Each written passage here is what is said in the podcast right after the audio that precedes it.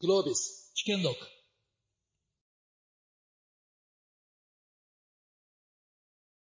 どうも、えー皆さんおはようございます。えー今日はですね、えー広い会場でありがとうございます。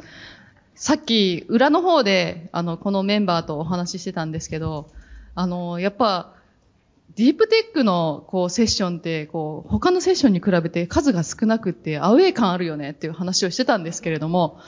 私たちはですね、あの、本当に日本が世界で勝つためには、ディープテックしかないと思ってますので、ちょっと今日はね、そこら辺のところをみんなに熱い思いをちょっと伝えていってほしいなと思っておりますので、えーよろしくお願いいたします。自己紹介じゃないんですけれども、あの、今やられてることだったりとか、その、なんだ、どういうモチベーションでこのディープテックやってるか、結構いろいろやってて大変なことも多いと思うんですけれども、その先にあるすごい世界観、どうやって世界取っていく、どうやって宇宙取っていく？みたいな、そういう世界観をですね、皆さん、あの、一方ずつ、まずお伺いできればと思います。じゃあ、まず清水さんからお願いします。はい、ありがとうございます。そうですね。えっと、簡単に私がやってることを、あの、ご説明すると、我々、エレファンテックは、あの、エレクトロニクス、まあ、電子回路のせ基本原理、基本製法、基本製法の原理を、ま、変えようとしている、ま、会社で、まあ、印刷技術によって、ま、ほとんど CO2 とか水とか、あの、なしで電子回路が作れるっていうのを、やってます。で、多分10年後ぐらいには皆さんのお手元のスマホ、パソコンとか、まあ、全ての電子デバイスっていうのが我々の製法がもう入ってるっていうふうな形になると思いますっていうのをやってまして、で、まあ7年ぐらい基礎研究やってて、で、ようやく量産化にしましたという風なステージ。で、なんでこれやってるかっていうモチベーションっていう話ですけれども、私はもともとそのケミ、あの、科学オリンピックとかも打ったりもしてて、まあ本当にサイエンティストで、で、あの、何かしらのテクノロジーでその人類の基礎的な部分っていうのを、まあ一歩先に進められるような何かがないかっていうことで、まあこの技術すごく面白くて、本当にあのスマホ、パソコン、あらゆるものを含めた基礎的な電子回路の製法っていうのが180度変わるっていうテクノロジーなので、まあ、めっちゃ面白いよねという、まあそういう、やるんだったら、自分の人生かけるんだったら、まあそういうようなことをやりたいなっていうふうに思って始めましたという感じですね。すべての、世界のすべてのデバイスに入ってるみたいな、そんな世界観。そんな世界観です。今でも結構もう入り始めてはいまして、あの、ただもうこっちの方がシンプルにいいので、あの、置き換わっていくはずっていう感じです。楽しみです。はい。じゃあ次はですね、あの、長尾さんの方にお願いいたします。はい。えっ、と、京都フュージョニアリングの長尾と申します。核融合の会社なんですけど、まあ、トライしてるのは、その、今まで、まあ、エネルギーは、その、資源であると。資源の、まあ、えー掘り起こして、それをまあエネルギーに変えるっていうのが、まあ当然だったんですけれども、核融合っていうのは、その資源から技術に変える力、あの、ものだと思っていて、今までエネルギーは資源だったものをエネルギーが技術で作られるようになると。そういうふうな世界観をちょっとやっていきたいなというふうに思って、まあ技術大好きなので、私はまあそういうチャレンジをさせていただいている。で、あとはまあその、このディープテックっていうところのやっぱ凄さっていうのは、僕はその、今、日本がその、自動車産業がどんどんこう細っていって、半導体もどんどんできなくなっていって、そういう状況になっていくと思うんだけれども、核融合は新しい産業になるというふうに思っていて、やはり日本こそ技術で産業を作っていきたい。そういう思いの中で、まあ一つ核融合というものに着目させていただいたっていうのが、僕がこうディープデ、ディープテックをこよなく愛している背景っていう、そういうような感じでしょうかね。はい。そして、その核融合が月でも使われるようになるかなっていうところで、ちょっと、あの、アイスペースの野崎さん、お願いします。はい、えー野崎と申します。よろしくお願いいたします。あの、ぜひ月で活用したいなと毎日思ってるんですけども、あの、私自身はですね、iSpace の、あの、仕事をね、何やってるかと言いますと、月への物資輸送というものをやっております。で、あの、ランダーというですね、あのアポロの時代にあったような、まあ、宇宙船作っておりまして、えー無人なんですけども、えーいろんなお客様の荷物を預かってですね、月に届けるというビジネスを今やっております。で、あの、まあ、ランダー自身もですね、あの、開発、製造、すべて、えー今、iSpace の方でやっているという状況です。私自身、あの、なぜこの会社にいるかというとですね、あの、実はディープテックに、の会社を選んで、あの、来たっていうのがあります。で、とにかくエンジニアの仕事が好きだったっていうのと、見ているのが好きだったと。で、今やってて思うことはですね、あの、宇宙と月っていうのは本当に新しい分野で、あの、非常に産業規模が大きい分野なんですけど、今ここで入らないと、あの、日本のエンジニアですね、それから、あるいは次の世代、日本の子供たちが関わる場が全くなくなってしまう。で、これは本当にもったいないことだと思いますし、何としてもその場を作らなきゃいけないっていう思いが強くあるかなと思っています。そうですね。あの、ディープテックに関わる人っていうお話を今、あの、野崎さんの方から出していただいたんですけれども、その、特に iSpace さんも、あの、世界各国に拠点があったりですとか、清水さんはまた違う戦い方があるって先ほどおっしゃってらっしゃったんですけれども、そのあたりですね、人材と絡めて、世界でどうやって戦っていくかっていうのをちょっとお伺いできればと思います。じゃまず、野崎さんからそのお話話をしていただいてですね、あとは皆さんもジャンプインして入ってください。はい。よろしくお願いします。そうですね。あの、iSpace は今日本の拠点と、あとアメリカのデンバーとですね、それからルクセンブルクに子会社があるんですけど、あの、それぞれどういう理由で置いてるかって言いますと、やっぱりお客さんが海外だからなんですね。で、中でも、あの、一番大きなお客さんっていうのが NASA になります。で、あの、で、宇宙機関っていうのは、昔は、要は研究開発を自前で全部やる人たちだったんですけれども、近年やっぱり NASA はサービス調達っていう形に変わってきています。それは、できることはもう民間にやらせようっていうことで、NASA のスタンスはもうクリアになってるんですね。まあ、わかりやすい例が、あの、スペース X さんなんかそうだと思いますけど、もうスペース X が今宇宙飛行士を、あの、宇宙ステーションに連れてくる時代ですから、で、そうなりますと我々その NASA に対して、あるいはヨーロッパ宇宙機関に対して営業しなくちゃいけないとなると、これやっぱり現地の、まあ、政府も絡んできますし、現地の人材が必要になると。じゃあ、現地任せにすればいいのかっていうと完全独立子会社になっちゃいますから、そうすると我々としては、日本人が出てってもダメなんだけど、どうやって日本人の我々の日本の良さをちゃんと分かってくれた中で、えー、外国人の人としっかりとした信頼関係を作れるかっていうのが一番難しい課題になってくるというところですね。すいません。ちなみに JAXA はお客にならないんですか？あはい。あの、もちろん JAXA さんもお客さんです。実際あの、あのミッション1で、この間我々一回やったんですけど、月への、あの、行くときにもお客様として入っていただいてるんですね。そこはもう日本人がしっかり我々がマネージしてやってますね。もう規模としては海外の方がやっぱり多いってことですあの、どうしてもやっぱり予算規模が小さいんですよね。相対的に比べるとやっぱり NASA の方が大きくなってしまうっていうところがありますね。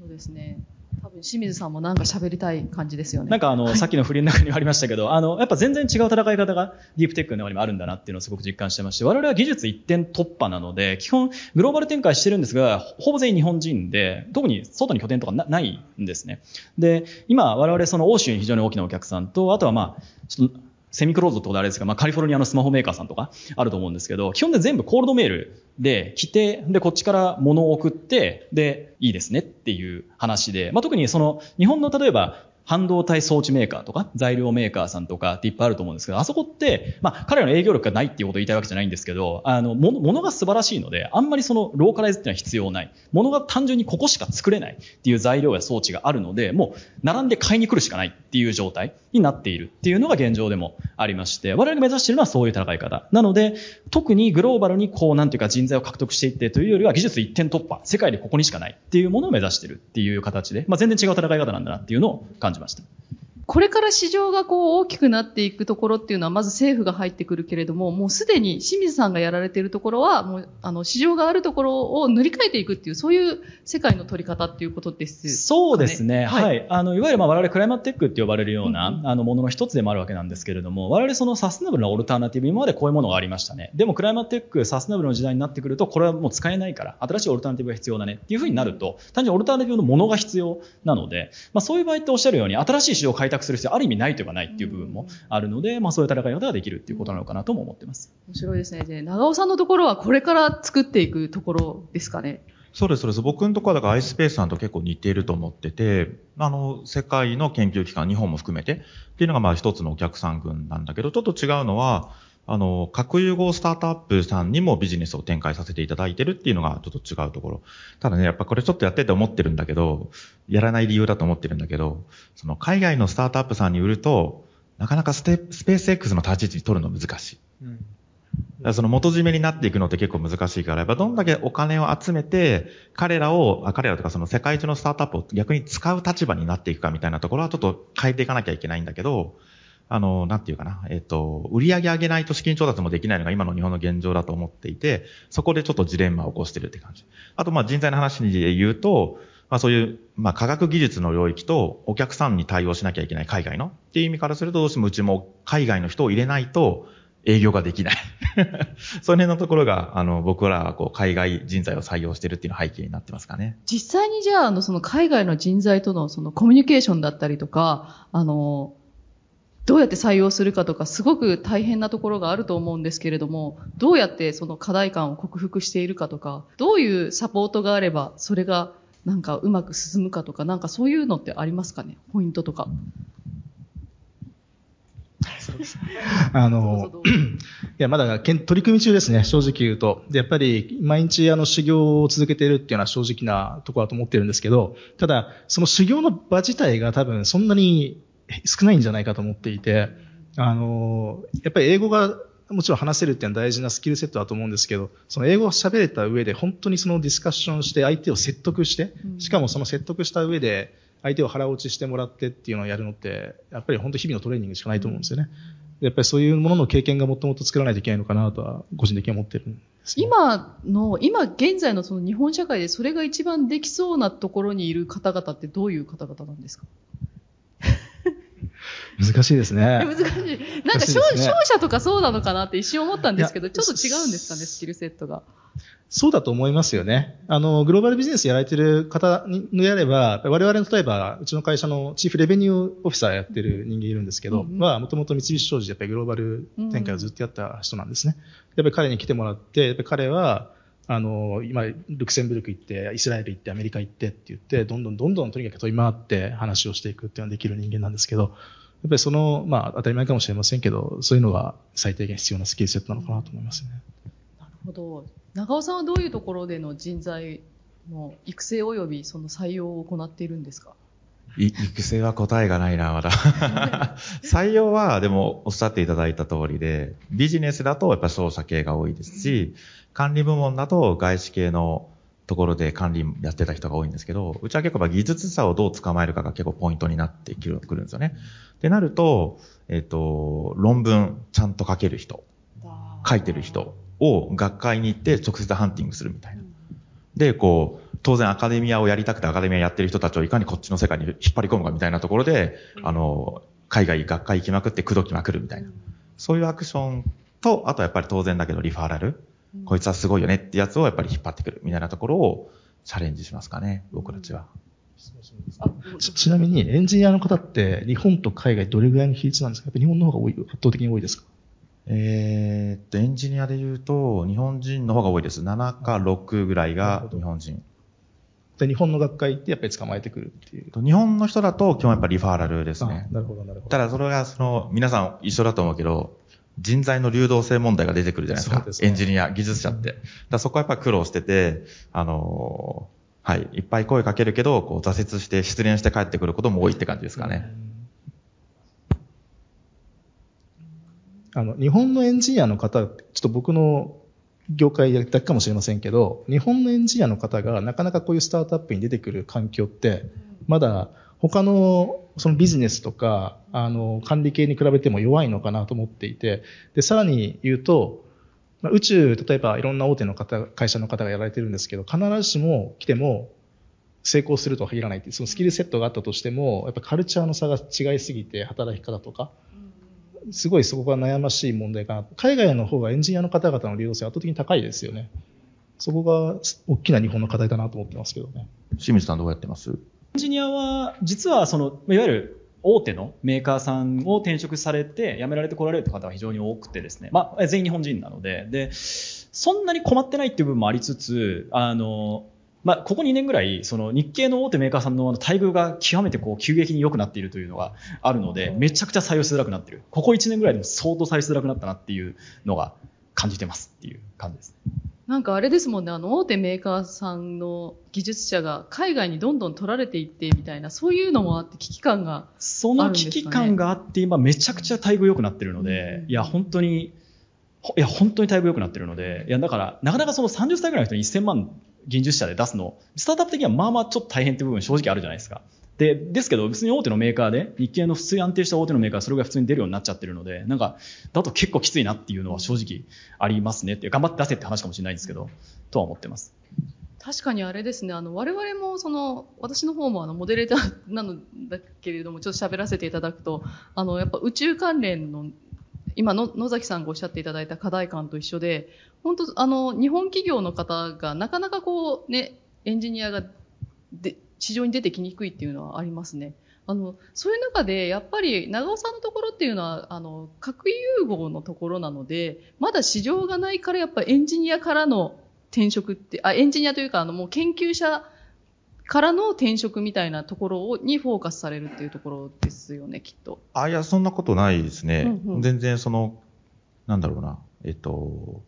発電所作ってましたとか、ああるいはなんだろうな、自動車から来てる人もいるし、半導体製造装置とかから来てる人もいて、アカデミアって、そのビジネスの経験が全くないので、うん売れるものを作るみたいな発想はないんですよーね。うん。難しいことができる。あそれはそれで当当然リスペクトするんだけど、難しいことができる人たち、専門的な人たちと、まあ、売れるために何をするか、どういうふうにプロジェクトを進めるかみたいなところのセンスがあるエンジニアを、しっかりこう、まあ、コンビネーションさせていかなきゃいけないっていうのが、やっぱ、僕たちのチャレンジだと思っていて、どのスタートアップも一緒って感じじゃないかな。なんかあの、あれですよね、あの、日本のちょっと狭い世界で言うと、やはり大学と社会のつながりがまだ弱いなっていうところがあるのかなと思っていてですね、あの、大学の、その、なんだ、あの、今おっしゃったように、やっぱ研究者の方が、社会実装してやっていこうっていう研究者の方ってなかなか少なくって、でも、工学部とかだとやっぱり社会実装してなんぼだと思うんですよね。なので、そこら辺のモチベーションとかってなんか変わっていくのかなって思うんですが、多分今清水さん大学発ベンチャーなので、ちょっとそこら辺をぜひ。大学発ベンチャーなんですけど、はい逆説的にむしろビジネスサイド足りないなって思ってますっていう感じですかね。っていうのはどどういう感じですか？あななぜかというと、まあ、このいわゆるディープテック系のスタートアップって、実はディープテックと言っときながら、あのビジネスプランというか、そのビジネス側がめちゃくちゃ大事っていうか、その、あの、どういう、同じテクノロジーでもどういう座組みをして、どういうどことどういう契約を結ぶかで、全然何倍も、何十倍も、こう、ビジネスサイズ変わってくるっていうのもある。実はビジネスサイドがすごく重要だと思ってまして、で、それがすげえ足りないなっていうのを思ってます。えそのなんでかっていうと、まあ、一つの多分意見としては、その、ビジネスサイドでスタートアップに興味ありますっていう場合に、ディープテック行くかって言われると、まあ正直、金銭的にも自分一人分の生きるお金を稼ぐためだったら、ディープテックみたいなそんな大きいのやる必要ない、ディープテックやる必要ないっていうか、いう部分も正直あるとも思いますし、なんか、あんまりやっぱりビジネスサイドの方がディープテックやろうっていう人いないし、逆に言うと大学がそれを求めてる部分っていうのは、結構私の、私とかもやっぱ大学発ベンチャーなので、こういうシーズあるんだけど、誰か起業してくれる人いませんかみたいな相談っていうのはすごくよく受ける部分ではあるんですけど、いやー、いないっすねっていう感じでもあるので、と思ってます。確かに。それってでも日本なんですかね？日本だからなんですかね？確かにあの、おっしゃられるように、今日のあのセッション、他のところ、大体ジェネレーティブ AI って言われてるんですけど、ちなみに去年はですね、 generative AI じゃなくてね、メタバース ×Web3 だったんですよ。で、その前はね、 SaaS だったんですよ。だからすごい変わってるんですよね。毎年、毎年のなんかみんな流行にこう行ってて、だからそんなんじゃ大きい結果が出ないじゃんって思っちゃうんですけど、あの、だからもう少し腰を据えて、なんかこう先をね、ほんとちょっと J カーブめちゃくちゃ掘っちゃうけれども、そっから先の、あの、もう、もう世界取っていくみたいな、そういうところに本当に全員でこうマインドセット変えていかないとダメなんじゃないかなって思うんですけれども、そこを今、うっかり私批判ばっかりしちゃったんで。けど、ちょ提案をしないといけないので、ちょっと、なので提案をしていくと、やっぱり大学とそのね、スタートアップのその、なんだ、あの、方向もですし、あとは、私はその iSpace さんがやっぱ IP をしたのすごいその希望だと思うし、そこでやっぱり流れって変わったと思うんですよね。なので、ちょっとそこら辺のなんかこう、未来に向けた、こう、希望みたいなのをちょっと、いい話をしできますか？ありがとうございます。あの、壮大なテーマだなと思ってて、ただ、あの、さっきおっしゃったのは本当そうだと思っていて、あの、確かにそのエンジニアの方が、あの、ビジネスセンスを持ってほしいって、これはすごいある、あるじゃないですか。で、申し訳ないなと思いながらも、僕がよく言ってるのは、本当あなたがやりたい開発をやらせてあげたいから、お金が必要だから、で、お金を取らせてくださいと。で、お金取るためにはビジビジネスモデルがないといけないから、とにかく、あの、開発とビジネスと資金調達ってもう3つセットで、どれか一つかけてもやっぱりダメなんですよ。まあそれ、それじゃないとスタートアップの多分 DT って成り立たないんですよっていう。まあ、もう、さらに言うと、あの、政府関係のところかもしれませんけど、4つぐらいないと無理なんだと思うんですよね。で、そうしたときに、あの、さっきあの、おっしゃった、あの、やっぱり大学との距離、まあ、その、研究の、あの、強いものがあるところの距離ってやっぱすごいあると思っていて、あの、海外の方が圧倒的に近いですよね。で、日本って東京の地理的に考えても、日本、東京、東京の批判じゃないんですけど、あの、が地区がバラバラに分かれてるじゃないですか。うんで、本当に文教地区となんかと分かれていて、やっぱり一体の集約度って全然海外に比べると狭いと思ってて、触れる機会が少ないはずだと思うんですよね。で、本当はこんなすごいビジネスが、あエンジテクノロジーがあるんだったら、これ活かしてビジネス化できるじゃんみたいなものが、あの、自分振り返っても少なかったなと思ってて、それがあったらもっともっとビジネスの人って入り込んでくるはずだと思うんですけど、そういうチャンスは本当に地理的にも少ないんだなと思いましたね。あの IPO の話何もしてないんですけど、あの、あの、IPO をするときには本当、そういう結局ビジネスストーリーなかったら絶対無理だと思うので、やっぱりそこが肝だったと思いますよね。地理的な話もあるんですね。地理的なところもあると思いますね。なんかそれはなんとか工夫してなんとかなりそうですね。それが分かっていると。あの、最近なので、多くの、あの、大手のあのデベデベデベロッパーさんとか、割とあの、一つのエリアに行ってあるじゃないですか。あれものすごいいいと思っていて、で、あそこにそのビジネスの方もいて、でかつ、さらにもう一つお願いしたいのは、そこに本当に製造の現場を作ってほしいって。で、これものすごいハードル高くて、都内の一番いいところに製造の場を作ってくれて多分絶対無理なんですよね。でも日本の製造って群馬とか、あの、地方に行っちゃうじゃないですか。確かに。はい。そしたら海外の魅力的な人材来ないんですようね。んで、日本の人材も来ないですよね。うんだから地理的で実はものすごいあると思ってますね。都内でできるんですか？で、できないできない。できないですよね。結構、結構、あの、人里離れないと結構難しいですよ、ね。もうかなり僻地か、場合によってはもう日本から離れざるを得ないみたいな、そういうところの戦いにはなってくる、そういう規制があるんですか？規制ありますよ、やっぱり。だから規制改革みたいなところは、まあ、ディープテックやっていくと、ちょっとやっぱ検討していただきたいなっていうのはある。やっぱ根本的にやっぱその、スタートアップって言っても、こう、一個にまとめるっていうか、いいろいろやっぱ違うじゃないですか。だディープテックはディープテック、ディープテックっていうカテゴリーがいいのかわかんないけれども、それ専用でやっぱちゃんと検討チーム作んなきゃいけないし、例えば、あの、話されてたけど、その、資金、あの、補助金とかですよね。これやっぱ複数年度当然かかるものだし、お金の規模だって今までと違う金額を入れなきゃいけないし、人材採用だってやっぱりやり方を変えなきゃいけない。そういうようなところっていうのはやっぱ、あの、政府が、あの、リーダーシップを発揮して、やっていただくような流れが、もうちょっとあれば、僕らはやりやすいんだろうなって思うことは多いですよね。ちなみに、清水さんはその SBIR の、あの、政府系の委員もやられてたっていうところで、ちょっと力を、清水さんから力及ばずで。はい。あ、そうですね。えっと、まあ、まず一つは政府の力重要っていうのは本当に間違いないなとは思ってまして、で、今、その、多分今世界で一番スタートアップ支援こんだけキャビネットはやってるのって日本だけ、日本なんじゃないかぐらい今せっかく流れが来てるので、で、意外と多分今政府もスタートアップ側からこれやってくれっていうのを率直に言えば答えてくれる部分っていうのもかなりあるなっていうのは、あの、思ってるので、そこなんかお互いに、その、まあ、提案じゃないですけど、お互いにこう、歩み寄っていければ、どうしても政府って変わんないだろうとかいう意識がありがちだと思うんですけど、やっていければなと思ってますっていうのが一個なんですけど、もう一つは、ちょっと一個あるのは、結構やっぱ政府の支援って言った時に一つ難しいのはやっぱローカル寄りになっちゃうっていうのが結構あるなって地方創生とか、まあすみません地方創生を悪く言うつもりは全くないんですけど例えばグローバルにこのテクノロジーで何かを開発してグローバルなスタンダードを取って世界を良くしていくんだっていうようなスタートアップと逆にまだ行き届いてないところにサービスを届けてローカルを良くしていくんだってサービスって、まあさっきあのスタートアップって言ってもいろいろあるって言いましたけども結構違うと思うんですね。あのやらなきゃいけない支援だったりとか資金の幅だったりとかも違うと思うのをそれをまあひとひとくくりにあのやるっていうのは結構難しいなと思ってるので何かしらグローバルスタートアップみたいなグローバルディープテックなのか、グローバルスタートアップっていう枠が今後できていくといいだろうなっていうのを作っていかなきゃなと思ってます作りますか？作りましょう という、決まりましたね。じゃあ、グローバルスタートアップで、じゃあちょっと我々はやっていくというところで。いや、はいでも今本当おっしゃったのその通りだと思ってて、あの、ローその日本の中でもローカルっていう問題もあると思いますし、もう一つあると思うのは、ああんまり詳細ちょっと言うと、そういうこと批判になってしまうのであれなんですけど、どうしても日本国内にこだわるってあるじゃないですか。で、それはやっぱり日本に企業を置いてて、私も日本人ですし、すごい大事なアイデンティティとして残したいんですね。で、実際例えば宇宙分野なんかもどうしても防衛に関わったりするので、安全保障に関わったりするので、アメリカなんかもやっぱりヨーロッパもものすごいそのカラー強いんですよ。サプライヤーもアメリカ使ってください、ヨーロッパ使ってくださいとか。で、ただ日本が本当にそれやってて世界で戦えますかってちょっと別の問題だと思っていて、あの、自分たちの会社はすごい気をつけているのは、うまく海外のサプライヤーとか海外の人たちをうまく使っていけるような仕組みにしないと、本当の意味で日本がグローバルに戦っていくって作りにくいんじゃないかなと思ったりするんですよね。なのでそこのハードルはなるべく下げてほしいって思うことがあることありますね。よろしくお願いします。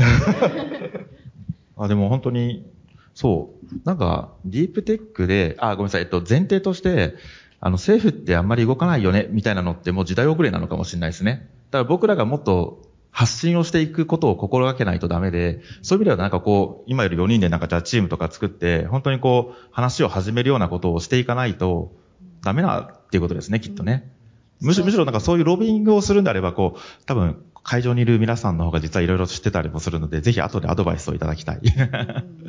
やりたいですよね、確かに。それ本当にやりたくて、普通だと業界団体みたいなのを作って、その業界団体で意見まとめて出していくっていうのはいいと思うんですよ。日本も一応スタートアップ系の業界団体あるじゃないですか。で、ただやっぱスタートアップって時に、まあその統計的にはほとんどやっぱり基本的にはソフトウェアで、そのいわゆるディープテックとかで超少数派中の少数派でもあるので、やっぱなかなか普通の業界団体を通じてそういうのを伝えていくのって難しいっていうのもあるので、それはこういうのを作んなきゃいけないのか、あるいはまあ個別に諦めずに発信していくのかっていうのがまあ必要なんだろうなっていうふうには思ってます。あとあの、私はですね、あの、海外の投資家さんが、その日本の市場を見たときにどう思ってるかとかいうのを、実は聞く機会があってですね。で、やはり、あの、難しさを感じるっていうのが、まあ、あの、先ほどもちょっとお伝えしたんですけど、大学が結構その、社会実装にあんまりこう、あの、ポジティブではない。なんか大学の方に投資しましょうかみたいな意向をやると、なんかこう、欧米の国っていうのはすごいもうぜひぜひっていうふうに、その、大学自体ももうあの、あの、すごいポジティブなんですけど、日本の大学はそういうのに反応がないとかおっしゃってたりしました。であとはですね、人材の流動性、やっぱり先ほどエンジニアリングの話もしたんですけれども、それって多分、あの、ディープテックだけじゃなくって、その人材の流動性がやはりないところに対して、あの、なかなかこう、例えば M&A とかをして、あの、えっ、と、スタートアップのエクジットの一種として M&A というのがあると思うんですけれども、でその時にも、やっぱ M&A して、あの、そのスタートアップがちゃんとその大企業に馴染んでいくのではなくって、なんかこう浮いちゃうみたいな、で、うまくいかないみたいな例が結構あるというふうに聞きました。なので、その流動性みたいなものっていうのを、あの、なんか変えていく必要があるのかなっていうのは、あの、多分もういろんなところで話されてると思うんですけれども、どう、どうですかね、あの、ちょっと私連続になっちゃうんですけど、あの、ちょうどその話を、あの、スタートアップキャンパス構想をうん。MIT 呼んでっていうのを、それこそあの、御社の瀬古さんとかも来ていただいて、あの、やってた時に出たトピックなのでご共有すると、意外と別に MIT も必ずしもその、例えば、社会実装っていうのを標準になるための KPI だったりとか、なんかそんなに、意外とそんなに KPI 化してやってるわけでもないし、何かしらシステマティックに社会実装やりたくなる仕組みがあるわけでもないっていうのを結構おっしゃってて、実際事実 MIT って昔は、いわゆるあの、東海、あ西海岸に比べて、東なんで大企業向けの思う人たちだよねみたいな、スタートアップって遠いよねみたいな、どっちかというとそういうイメージだ。と時代も結構あって、それが変わってきたのは何かって、やっぱ結局、これ、目も蓋もないんですけど、ロールモデル。とエコシステムしかないっていう話があって、結局だから、それで成功例が出てきて、で、教授の成功キャリアとして、必ずしも教授になるだけじゃなくて、こういうの出てきて、そういうのってすごいよねっていうロールモデルが出てきたから、じゃあ俺も続こうっていうようなサイクルが回ってきただけといえばだけみたいな話も聞いて、まあそれ言われちゃうと結構時間かかるって話でもあるんですけど、だからロールモデルを作るのが大事っていうことだと思ってて、だからまあ iSpace の上場とかすごいロールモデルだと思いますし、これが続いていくってことご自体が重要かなっていうふうには思ってます。やっぱロールモデル、ちょ皆さん早く、早くっていうかもう野野崎さんも一種示されておりますが、さらにロールモデルを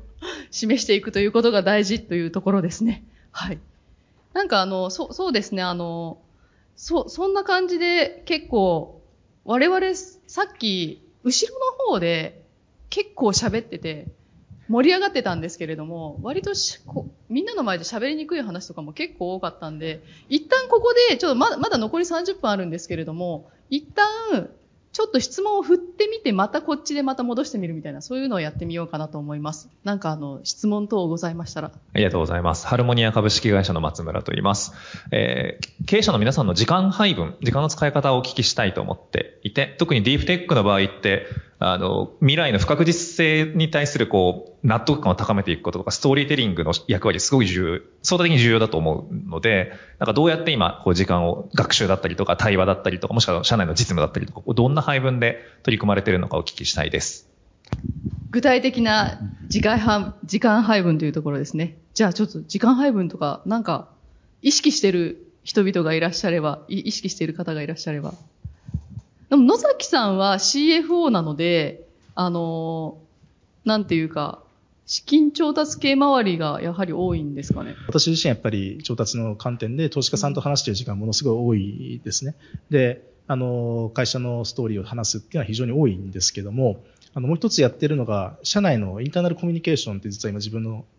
あの、干渉になってて、で、これすごい課題なんですよね。で、あの、なぜかっていうと、ディープテック、例えば iSpace の場合ですと2040年のビジョンがあるんですよ。で、それって今からすごい長いじゃないですか。で、その2040のビジョンをうちのやっぱ CEO 頑張って語って、それ自体はすごい大事なことなんですけど、それも大事なんですけど、じゃあ次の3年間何を頑張ってやればいいのって、ものすごい実は社員のモチベーションにとって大事なことですよね。で、そこをなんとかはしごを3つぐらいつなげて2040までにつなげていくのにどうすればいいかみたいなことはものすごい考えて時間使うようにしてますね。その両方やらなくちゃいけないっていうことがあると思ってますね。はい、長尾さんとかいかがですか？いや、僕、あの、自分に対する批判しかないですね、それに関しては。いや、もうさっきの平井さんの話も聞いて、モチベーションを下げるリーダーシップ、めっちゃやってるって思って、で、そう、結局だからまあ人に任せなきゃいけないんだけれども、自分の会社が可愛すぎて任せきれてない。で、それも客観的に分かってて、ダメダメだって思ってる感じなんですよ。なので結構今僕はあの内部の管理本部のところのあの本部長もやってるんですよね。本当の得意はどっちかってこう攻めの方なので、そっちにコンバートしなきゃいけないんです。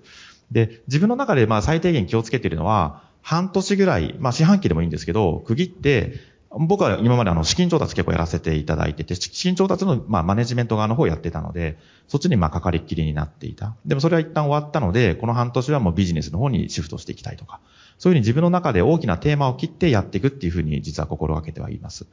あとは、えっ、ー、と、まあ、社長やってても、人と会ってばかりいると正直言って疲れちゃうと思ってる。あの、社内外含めて、人と会ってばかりだと疲れちゃうので、少なくとも2時間ぐらいは一人になって自分で考える時間を取る。みたいなことはやっぱ心がけております。その通りいかないことの方が多いです。毎日2時間。1時間半から2時間ぐらいやっぱり一人になって考えるっていうふうにやっぱ決めてますね。すいません、どういうところで一人になってるんですか？あでも単純にそのメール打ち返すのも一人の時間だし、その、次の、なんね、課題を見つけたとして、方針を示さないと、あの、課題だけ言ってもきついじゃないですか。なのでそこは、いや、課題ばっかり言っちゃうんですよ、自分が。なので、その時間をとって、あの、そういうふうに伝えようと心がけてるけど100%全然できてないよっていう状態だっていうふうに理解してください。はい、なるほど。面白いですね。あの、清水さんは、あの、あの、CTO でもあるというところで、ちょっとそ、またいろいろ違うのかなと思うんですけど、どんな使い方をされてますでしょうか？そうですね。まあ、そうですね。CTO なら今でもインクの配合に口出したりとか そういうのはやっておりますが、そうですね。まあちょっと面白いところだけ言うと、我々、私はカルチャービルディングにすごく時間を割いてます。弊社は割とエンジニアの離職率すごく低くてですね、あの、その理由として、弊社としてカルチャービルディングに時間を使って、いわゆる管理というか、部分にはあまり時間を使わないっていうような、まあそういうポリシーを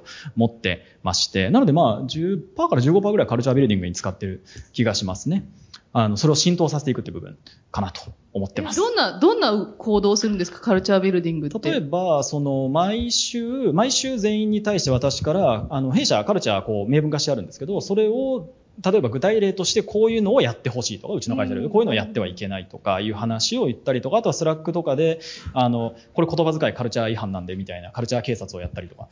社長から飛んでくると結構びっくりしますよね。っていうのもあって、いやそういうのは結構やって、それななぜ重要かというと、あのディープテックの、まあ、少なくとも我々の場合は、結局そのユーザー数の伸びとか、なんかその分かりやすいメトリックスで成長感が結構味わいにくいっていうのがあると思ってて、そう、すげありますよね。ディープテックはそうですね。なんか売上が000いきなり50億みたいな、こう、こうなるじゃないですか。KPI がないってなんだいや、それが本当に難しくて、だから成長感がないので、そのカルチャーなり、な何かしら補填してあげないと、やっぱリテンションも難しいし、っていう、モチベーションを保つのも難しいっていうのをすごく私は感じてるので結構時間使ってますね。いや、本当そうなんですよね。長いんですよね。本当に長くって、なんかね、あの、よく、スタートアップ系の本とか読むと、売り上げがこう、すべてを癒すみたいな言葉もあるんですけど、癒されない、みたいな。す、進んでいるのか、着実に進んでいるんだけれども、なんかこう、華々しくバーンっていうのが、なかなかないので、そこでの、そのね、やっぱ、カルチャー作るって本当大事で大変で、あの、別な苦労があるなっていうふうに思いますね。でもそれで言うとやっぱりあれですよね、あの、海外のチームとカルチャーをどうやって共有するとか、なんか、よりの、より難易度が上がる気がするんですけれども、そのあたり、どうされてますか？野崎さんとか、長尾さんとか。いやー、ほん、あの、ぜひお伺いしたいんですけど、難しいですよね。やっぱりアメリカとヨーロッパでも全然違うんですよね。で、もうだ最近は、あの、自分は一つに合わせるのは無理だと僕は思思っているところがあって、あの、ベースの部分だけも一緒だったら、あとはもうアメリカらしさ、ヨーロッパらしさ、日本らしさでいいやと思ってるところがちょっとあるんですよね。なので一番根本のところは大事なところだけは本当にもう絶対譲れないところあるんですけど、それ以外はもう独自にやって、やってもらわないと、逆に海外もそんなところを例えば楽しんでる。アメリカにいてアメリカのエンジニアリングの人たちがなんで日本のスタートアップの会社に来なくちゃいけないんだってあるじゃないですか。そうそういう人たちはやっぱり日本のカルチャーらしさを楽しんでるっていうのはあるんですよね。なので、なんかお互いがやっぱりそれぞれ違うカルチャーで、あの違いを楽しみ合うぐらいでいいのか、ちょうどいいのかなって最近は思ってますけどね。どうですか？いや、僕も答えないですよね。まあ、全然違うし、まあ、一ついいのは海外の人の方が陽気だっていうところですよね。ほっといても盛り上がってくれるみたいなところがあるんで、僕はそのミッションビジョンは強く整理するし、チャレンジを楽しむんだ。まあ、これはディープテックだから当然なんですけど、チャレンジを楽しもうっていうところの話はした上で、それ以外のところはもうあまり口出さない。カルチャーに関しては。結局自分が別にカルチャーの中心になろうとも思ってないし、そういうの苦手だとも思ってるので、正直言って。でそこはむしろ得意な人たちが勝手に、勝手にって言うといい、いい意味で、自発的に、あの、引っ張ってくれてる人たちがいるので、そういう方々に任せちゃうし、で、ローカルはローカルの独自のカルチャーは当然あるじゃないですか。だからそこもすごいねっていうのと、あと多分大事にしてるのは、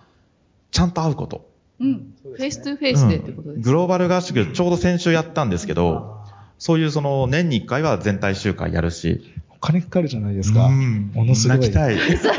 や。開催費すごそう、確かにやばいけ経営層は必ず四半期に1回はグローバル子会社行こうって言ってるんですよね。うんで、ただ、全従業員にそれを分かってほしいからやりたいんですけど、ちょっと試算するだけで普通になんか奥に着いけなく言っちゃうじゃないですか。で、そこが勇気出せなくてですね、でき、やなかなかすごいなと思いましたけど、グローバル合宿やめるそれってちなみに行ってど、どういうことをやるんですか？実際のところ。ややった方が。あチームビルディングばっかりですよ、やっぱり。あの、戦略の難しいところは、その合宿の前後で勝手にチームでやってくれて、ストラテジーチームはストラテジー立ててって、ビジネスチームはビジネス議論ちゃんとして、で、夜もまあ飲みだったりそういうのいっぱいやるけど、グローバル合宿のメインは、目的はその全社員が参加することで、チームビルディングをするなので、今年やったのはカーリング。みんなでカーリング。なるほど。氷の上でみんなで滑るみたいなことを一緒にやって楽しむだけでしたね。あまあもちろん、あの真面目なことをいっぱいやってますけど、あの、一番面白かったのはそれって感いや、じかな。すごい。弊社国内3拠点だけなんですそれでも全社集会実現してないんですよね。清水さん、それはやりましょうコスト超よ。かかる。いや、コストかかるじゃないですか、結構。そうなん工場なんでしかも。止められないっていうのもあるので、っていうのもあってですけど。いや、すごいなと思いました経。営層としてはそういうのやりたいんですけれども、チームメンバーとしては、えー、みたいになりません？なんかこう、あの、プライベートがみたいな。そういうのも含めて、やっぱみんなでチームビルディングだぜっていう、カルチャーがちゃんと作れてるってことですよね。もうややることはもう会社としてやっぱ必要なことなんでやるっていうことだと思うんですよね。で、やっぱり、あの、普段メールでコミュニケーションしてて、一緒に開発やってて、あるいは一緒にビジネスやってるんですけど、やっぱり現場であって全く関係ないことやると、その後の、本当に仕事のなんていうか、色が変わってくるっていうか、あの、細かいその文字と文字の間の、まさに行間とかの、なんか読みやすさとか、そういうところが意外になんか多分開発の、すみません、エンジニアじゃないんですけど、自分は。あの、開発の多分すごい大事なところだったりするんじゃないかなと思ったりしていて、あの、そういうところのクオリティを上げるっていう意味では本当に大事なんだなと思いましたけどね。なんかこう、チームの話とかもあったんですけど、じゃあまた、じゃああの、皆さん、あの、いっぱい手が上がったので、ぜひ、こう、時間内にみんな、皆さん、じゃあ、あの、白い洋服を着ていらっしゃる方で、お願いします。はい、えっと、ありがとうございました。えっと、Go というマーケティング広告の会社をやっています。三浦と言います。えっと、質問二つあります。一つは、先ほど、えっと、えー、清水さんがおっしゃってたと思うんですけど、その、海外に含めて情報発信っていうのは技術を磨いていけば自然とこう広がっていって案件が来るみたいな趣旨のお話をされたと思うんですけれども、その情報電波のテクノロジーをもうちょっと詳細に知りたいです。もう一つは、えっと、御社の未来の技術とかそういったものを3社が語るときのストーリーテリングの秘訣とか考え方を教えてください。面白いですね。じゃあ最初1問目は、じゃあ清水さん。私ですね。ですね。はい。そうですね。そういう意味では、あのあもちろん発信はした方がいいとは思ってる。我々も結構その辺はな悩んでるっていうのは正直なところ。で、でただ、あの、このあたりはもうテクノロジー的に結構もう、なんていうか、狭いっていうか業、業界の人は割と知ってるみたいな感じに。例えばそのニュークリアフュージョンやってる業界の人だったら、京都フュージョナリングとかって結構皆さん多分知ってるんじゃないですか。多分グローバルに。で、っていう風に結構なりがちっていうのが、その特定の技術で突破するときのいい点。だからマスに伝える必要が別にある意味ないといえばないっていうのが強み。なので、私だったらその本当に海外広告とは何も、海外のマーケティング何もしてなくて、ウェブサイト、英語のウェブサイトを置い置いといただけで、ある程度来たみたいなところがあった。けど、まあ、今後改善していかなきゃいけないっていうのも確か、アクセラレートするためにっていうのもあるので、ちょっとその辺は結構悩んでますっていうところであんまり解がありませんという感じでございます。かこう問い合わせしやすさみたいなの、細かいところで気を使われてたりとか。正直でもそんなにない、ないですね。すごいですね。もう、物がいいと本当すごいですね。も物がいいっていうか、やっぱテクノロジーがニッチっていうのがあるんじゃないですかね。その領域、我々だったらエレクトロニクスの、まあなんか、あの、我々プリンタブルエレクトロニクスっていう、その印刷するだけで電子回路ができちゃうとか、エレクトロニクスができますっていうんで、これ実は50年ぐらい前からある夢の技術なんですよ。あの、そのうち誰か量産化するだろうっていうのは世界で我々が初めて量産化したってやつなので、エレクトロニクス業界の方に聞くと、ああ、あれねっていう形で、まあ、ある意味誰でも知ってるテクノロジーでもあるので、なんかあんま説明する必要なないといえばないみたいな感じ。じゃあ、あの、お三方にですね、どうやってストーリーテリングしてるかっていうところですね。投資家だったりとか、そのまさに話さなきゃいけない時もあるので、そういう場合は、その割と身近なところが、そのゴールだけ言いますね。なんかどう、どう行くかとかは、まあある意味どれもいいなと思ってて、その伝わらないっていうのもあるので、皆さんのお手元の例えばパソコンとかスマホとか、手元の電子デバイスとかに全て我々のテクノロジーが入っている。我々のテクノロジーで電子回路が作られている世界が、まあ15年ぐらいできますって言われると、あ、それ結構すごいかもしれないなっていうふうに、まあ伝わるじゃないですか。それに対するテクノロジーとかあんまり語っても、まあ、あの、わ、わかんないっていうところもあるので、まあだから未来像だけ言うみたいな、間を思いっきり割愛するみたいなことを私は心がけています。じゃあ、長尾さん。うーんこうん絶対的な解がない気もするので、ちょっと難しいんですけど、僕らが、僕が心がけてるのは、まずは風呂敷広げる。うん。そこはやっぱり、やっぱり経営者がその会社のビジョンを信じてなかったら、投資家さんも不安になると思うし、僕はやっぱりそのビジョンを絶対信じてるっていうスタンスで、そのためにやることみたいなのはでっかいけれども、風呂敷バーン広げるようにやっぱしてます。魂込めて。で、あとは納得感のある未来予測をちゃんとしていくっていうところですかね。あのーそれはその技術の未来予測もそうなんですけど、業界、産業界だったり人の流れだったり、核融合業界は多分こういう風になっていくみたいなところは、あの、振る舞いを見てちゃんとこういう風に哲学してますと。だから僕たちはここに基筋を見つけます。みたいなところは、あの、なんでしょうね。分析から出てくる戦略みたいな話ではなくて、感じてることをしっかりと、うん、感じてることっていうか、うん、聞いていただいた時に納得感あるな、みたいな、そういう風なストーリーをやっぱ何個か用意しておきます。で、その作り方は、結構共同創業者らへん、経営者層の人たちと何気ない雑談をした時に生まれることが多いですね。だから彼らと一緒にこう話をして、まあ別に新幹線乗っててもいいし、あの、軽く一杯ビール飲むでもいいんですけれども、意外とその真面目に考えて生み出すというよりかは、これってこの人たちなんかめっちゃここに流れていってんだけど、なんでだっけみたいな。どういう現象起こってんの？みたいな感じで、立ち話をしながら、あ、だったらやっぱり世の中こういうふうに動いてる。核融合業界こういうふうに動いてるから、これをこういうふうに変えたらうちに流れてくんじゃないの？みたいなところで人材戦略を練るとか。そういうふうなこう、いう話をちゃんと、まあ、メモっとくって感じですかね、僕は。はい。ちなみに、長尾さんのところ、その、核融合っていうのが、実現するのって結構先とよ言われているじゃないですか。それって大体何年後ぐらいの未来をお話しされてたりとかされるんですか？核融合の実現っていうのは、その、お家に電気が届く。そう、そういう話でいいですよね、きっと。最終的な、こう、お家もですし、あとは月で使えるとか。そうそうそう。僕は木星に核融合ロケットエンジンで行きたい人なので、木星なんですね。木星に行って帰ってくる。うちの CT は木星に片道切符で行ってもらうっていう。まず、まず月に行かないといけませんので。ありがとうございます。それはもちろんです。一応、経由させていただいて。はいお願いします。そうそうそう。いや今、木星で何したいのかっていうところを掘り下げたいけど、そういう時間じゃないので、後で教えてください。じゃあ今、めっちゃ聞きたいんですけど。いやそう、なるほどですね。じゃあ、それで言うと核融合は、まあ、早いところあと5年でって言ってるんですよね。マイクロソフトがもう電気買うって契約しちゃっあた契約んですよ契約。しましたよね、あれね。サム・アルトマンの会社が。あれって、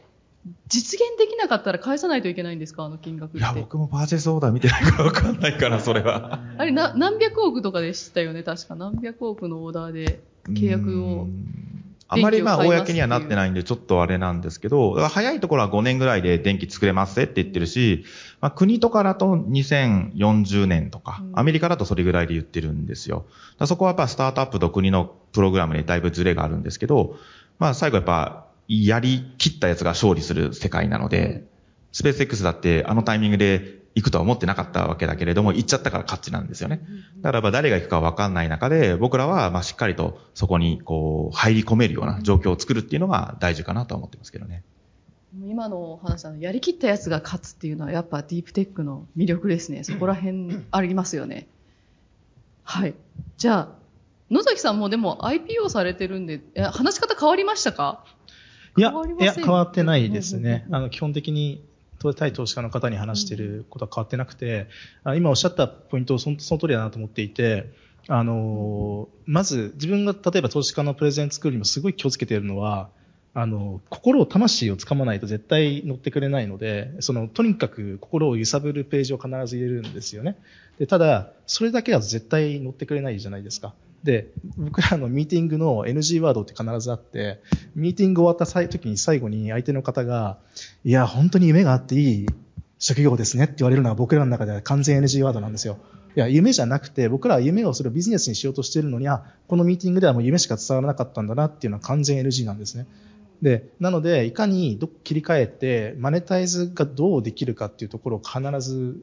説明するように、しっかりと説得感を持ってもらうようにするっていうところはすごいやっぱり肝だなと思いましたけどね。私ちょっとそこすごいちょっと聞聞いてみたくてですね。というのは、あの、核融合とかだったら、まあ、多分世の中世界的には必要だし、できたらもう明らかにニーズがある、地球にとって必要なものってのは分かってて、だから我々もまあ、例えば、環境負荷をなくこういうのを作れますとかいうのってまあいいじゃないですか。一方で宇宙ってなんかそのすごいなっていうのは感覚で多分そこまではわかると思うんですけど、その先、これなんかほんまにそれってどうどういう世界になるのとか、なんかほんまにそういうニーズなのみたいなところとかっていうのが結構伝えるの、特にあのマスっていうか投資家含めてって難しいんじゃないかなとも思ってて、その辺なんかどうどういうふうにやられてるとかってありますか？そうですね。あの、うちの、あの、創業者のやっぱ袴田がよく言うんですけど、実は一番の最大のハードルは人の精神的ハードルだって言うんですよね。で、やっぱりその宇宙って聞くとみんなその瞬間に、ちょっと言葉申し訳ないんですけど、脳停止状態になってしまうっていうのがあって、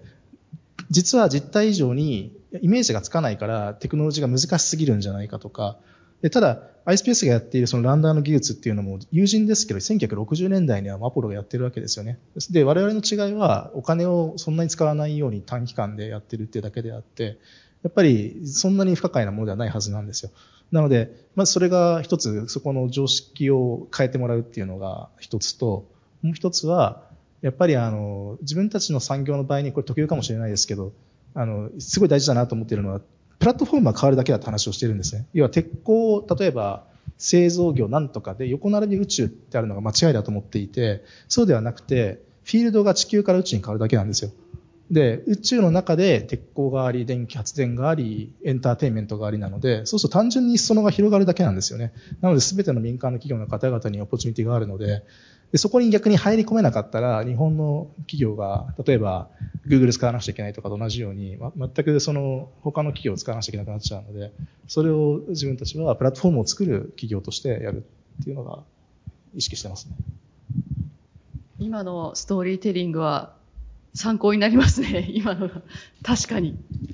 そのような、あの、お三方のお答えでした。じゃあ、あとですね、あの、質問2、3個同時にこれからちょっと取っていこうかなと思います。はい。じゃあ、じゃあ、梅沢さんと。と、あと、ああありがとうございます。CIC の梅沢と申します。あの、内閣府の知財本部にも参加をしていて、そこでも、もう本当にディープテックしかやっぱり日本からあの世界で勝てる、まあ、ものはないだろうと。だからそれがまあ、これからのスタートアップ政策の中心課題だよね、というところまでは、あの、まあ、議論は来ています。えただ、あの、まあ、皆さんも多分お感じだと思いますけど、日本の、まあ、市場とか、あるいは投資家とかっていうのは、やっぱり今までの、まあ、IT スタートアップとか、SARS にまあ最適化をされた、あの、多分エコシステムだと思うので、えーまあ、かなり、えっ、と、ロングスパンでのハイリスクの巨額の投資が必要な、あの、皆さんにとっては、まあ今のエコシステムってやっぱり不十分なところだらけだろうと思いますと。で、その中でまあ特にあの、すでに上場されている iSpace さんはまあ、あの、例外的なあの、いいケースだと思うんですけど、それ、それ以外のお二方に特にお伺いしたいのは、えっ、と、どういう市場とかどういう投資家をこれから選択をして、最終的に勝ち切るところを目指そうとされてますかということと、まあそうは言っても、えー、日本からやっぱり世界に出ていけるスタートアップ、ディープテックスタートアップを量産したいと思ったときに、エコシステム、どこがやっぱり決定的に変わってほしいというふうに思っていますかと、このあたりをお伺いしたいです。ありがとうございます。じゃあ、あと、二つ質問を受けますので、あ、どうぞ。あ、すみません。えっと、坪井と申します。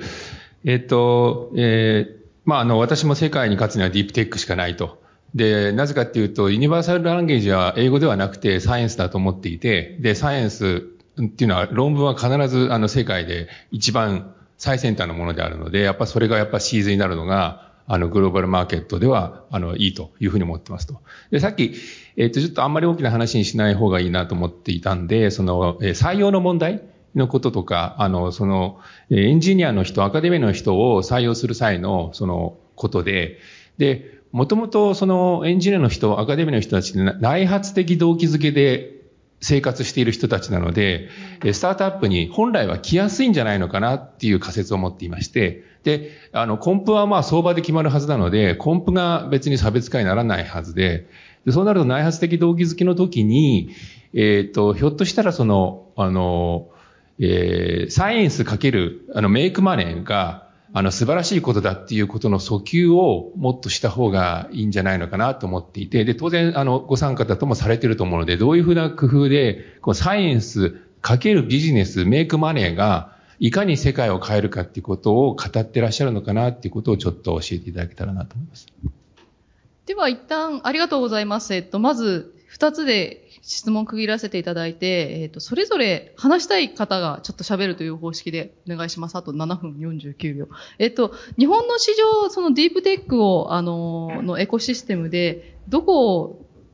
やれば大きくなるかっていうのをご提案ある方。じゃあ清水さん。私いいですか？はい。えっと、これもあらゆるところのエコシステムなんで、どこっていう話って難しいんですが、ある一点あるとすると、私は、あの、市場、まあ、東証具体的には、だと思ってる部分がありまして、あの、というのは、あの、例えば、ナスダック見たときに、まあ、ぶっちゃけ上場して詐欺だったとか、全然もう、立ち行かなくて、まあ、全く技術もほとんどなかったし、全然ダメだったっていうような、これ、ほぼ詐欺ではみたいなやつもありつつ、その中で、まあ、あの、ものすごく世界を変えるような、まあ、モデルナとかだって、モデルナとかって、あの、ワクチン出る直前まで詐欺だっずっと言われてたので、あの、っていうのを許容できるような市場にしないといけないっていうのはあると思ってまして、でも現状だと正直、東証としてそんなリスク取って、そんな怪しい会社、てか怪しい会社も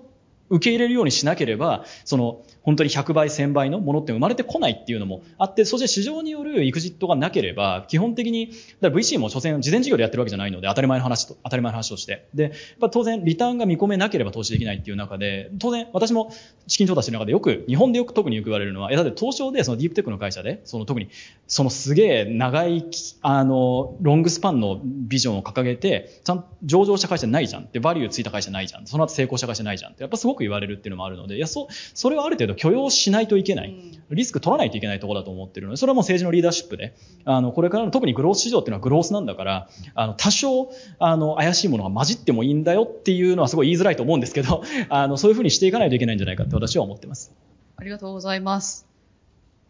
梅沢さんよろしくお願いします。政府系のやつ。えっと、で、えー、坪井さんのあのご質問のそのサイエンスかけるメイクマネーをどう、あの、啓蒙しているか。ちなみにですね、先ほどの話では、えっ、ー、と、ディープテック、あ、グローバルに行くディープテックの、えー、委員会をみんなで作ろうねっていう話はしたんですけれども、えっと、それ以外で、じゃあお願いします。エンジニアさんって基本的にスタートアップ向いてると思います。で、裁量権も与えられるし、まあ、正直その、うちなんかよく言ってるのは、その、失敗することも含めてやっぱチャレンジだよね。じゃ失敗したからダメってことではなくて、チャレンジしない方がよっぽどダメだよねっていうのは結構メッセージとして打ち出しているんですけど、まあ、採用の時もやっぱりそういうカルチャーの話はさせていただく。で、あと、うちの場合は、その、えっと、会社の実績、成功事例みたいなことをちゃんとお話しして、アトラクトするようにはしてますね。なので、こういうふうな形で、ここのこれだけのビジネスの、まあ、成功実績があって、ただこれって、こういう課題が具体的にあって、もしも採用したら、そこに対してちゃんと、あの、ああの、まあ、実行していただけるのかっていったところをやっぱしっかりと提示させていただいて、あの、まあ、まあ、あの、アトラクトはさせていただくって感じですかね。そういうふうにして、あの、対話するようにはしてますけどね。で、あと、そうですね。じゃあ、えっと、あと、質問1、2個、じゃあ、後ろの方、受け付けて、それに答えて、えー、みんなで一言ずつって終了って感じの時間配分です。はい。あはい。えっ、ー、と、ポリウスの岩本と申します。えっ、ー、と、まあ、私もディスプテックやってるんですけども、えっ、ー、と、今日ロビングとしては国内の話が多かったと思うんですけども、国外の、え国際標準化であったりとか、国際的な標準化戦略みたいなところってどのように捉えてるのかなと、どういうアプローチを考えていらっしゃるのかなみたいなところをちょっとお伺いしてみたいなと思ってます。いわゆる国外系のロビングみたいなところですね。標準化本当課題ですよね。あの、それで結構負ける企業多いですからね。なので、今、すっごいね、長尾さんが、だよなっていう顔してたんですけど、ちょっと、あの、ぜひ。いや、むっちゃ難しい課題なんですよね。で、日本って、やっぱりその海外の法律だったり規制を参考にして国内規制作っていくところがあるので、あの、海外の規制作りとか、あの、まあ、ゲームメイキングのところに入れなかったら、すなわち負けを意味するぐらいにやっぱ思ってます。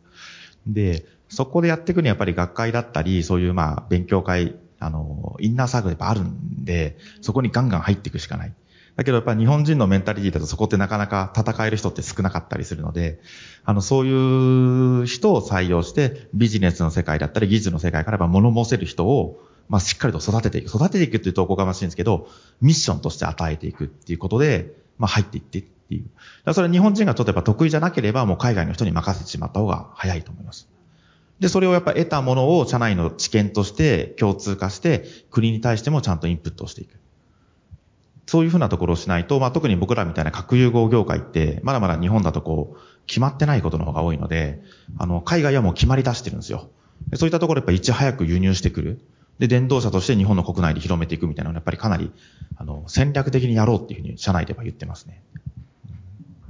そのあたりあれですよね、清水さんのところはもう、あの、物がいいから勝手にもう自分が標準になりますっていう感じだと思うんですけど、その理解でよろしいでしょうか？えっと、ゆくゆくあると思いますが、どちらかというとやっぱり民間の採用が前提、多分だから、お二方と違うのは、その辺はポリティクスよりはまずは民間部分が優先して入っていったものが標準化されていくみたいな部分が結構強いので、あんまりないじゃないって感じですね。なくはないんですけどって感じです。アイスペースさんはドレイパーとなんか一緒にやってたりとかするのまさにそこなんですか？そうですね。あの、NASA の案件取るのに、あの、アメリカの企業、コントロール企業じゃないと、主契約者になれないっていうのがありますので、あの、日本企業、アメリカの子会社があってもダメで、アメリカの企業を前面にまずはなってもらって、我々が裏にいるっていうのを作ってるんですね。で、あの、ロビングはものすごい大事で、やはり、あの、もうとにかく早くアメリカの政府の議論に食い込んでいることってすごい大事で、そのためには日本人がやっぱりうろうろそうできないので、アメリカの人間を置いて当然やりますと。ただ、アメリカの人間が動いていても、当然政府からしたら彼の裏には日本企業がいるって見え絶対見えてるじゃないですか。そしたら絶対あの、ディスアドバンテージ普通にされたら受けちゃうはずなんですよね。で、そうすると、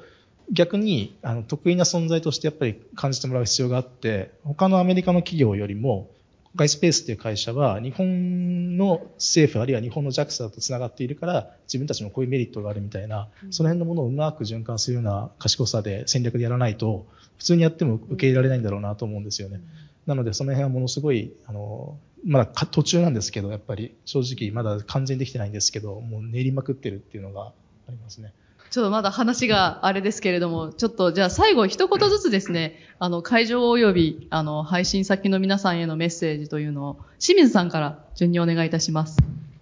はい、ありがとうございます。えっと、本当ディープテック盛り上がるといいなと思ってます。私実は AI の研究者で、あの、私が大学で研究したのって NLP だったので、今まさに入りの分野なんですけど、この分野やる理由も明確で、この分野って、あの、自分たちがいたことで、いた世界線といなかった世界線で、いた方が、この分野10年、人類が10年進んでるってことは普通にあり得る業界なんですね。例えばそれは京都フュージョナリングだったら、その、京都フュージョニアンがあったことで、核融合の実現が5年、10年早まったってことって普通にあり得るじゃないですか。その人類の進歩が5年、10年早まると普通にあり得るし、その逆に言うと自分がやんなくても誰かがやるだろうなってっていうことにあんまり自分の人生費やすのって本当に無駄だなっていうふうに思った部分があるので、で、私この道を選びましたと。っていうのは、すごい自分の人生の満足感にとってもすごいいいキャリアだとも思いますし、それを独占できることによる経済的なインパクトってすごくあるので、まあ、すごく面白くて経済的にも有益なものだと思うので、まあ、ぜひ皆さんやりましょうというのをメッセージにしたいと思います。ありがとうございます。長尾さんもお願いします。はい、ありがとうございます。やっぱり、登壇の中で、あこの時間の中でもいろいろとお話しいただいたんですけど、やっぱり世界で勝つには僕はディープテックだと思ってる。だからそこに対して、あの、なんだろうな。日本が持つ最高水準の技術を今こそ世界に向けて打って出るべき時期だと思っていて、それは大企業はできることもあるけれども、スタートアップができることもあるはず。だからこういうのを見ていただいて、ディープテック面白いなって思ってる人がいたら、もう遠慮なく躊躇なくもこの世界に飛び込んできてほしいっていうのが僕からの最後のメッセージです。はい、あの、やっぱり今おあのお話あったようにですね、あの、ディープテックのやっぱ面白いところっていうのは、やっぱ裾野がすごい広いことだと思っていて、あの、今、海外の人と話をしてもですね、日本の中ではいろんなテクノロジー、あるいは製造業、いろいろやっぱり問題だ問題だって言われてますけど、それでも一つの光の何か、あの、なんていうかな、日本に対して期待と、やっぱり日本すごいんだっていうものを感じるんですよね。で、絶対それは残ってるはずで、で、かつ、まあ、二次産業、三次産業でもかかってる人がものすごい多い。日本の労働人口の中でもかかってる人ものすごい多いんだと思うんですよ。で、それをやっぱり活かしていかないといけないっていうふうにものすごい思いますので、あの、最後のチャンスかなと思っていてですね。で、これはディープテックをやっぱりグローバルに進めていくっていう戦略をしっかり考えていくいいタイミングだなと思ってますんで、ぜひ、あの、飛び込んでいただきたいっていうのがありますね。はい、というわけで、ネバークイットディープテックということですね。はい、そうですね。ありがとうございますね。ネバークイット、レナークエストなんですけど、はい。はいそうですね。というわけで、えっと、今日はじゃあ、あの、時間なので、これ、これで終了です。皆さん、お時間いただきましてありがとうございました。ありがとうございました。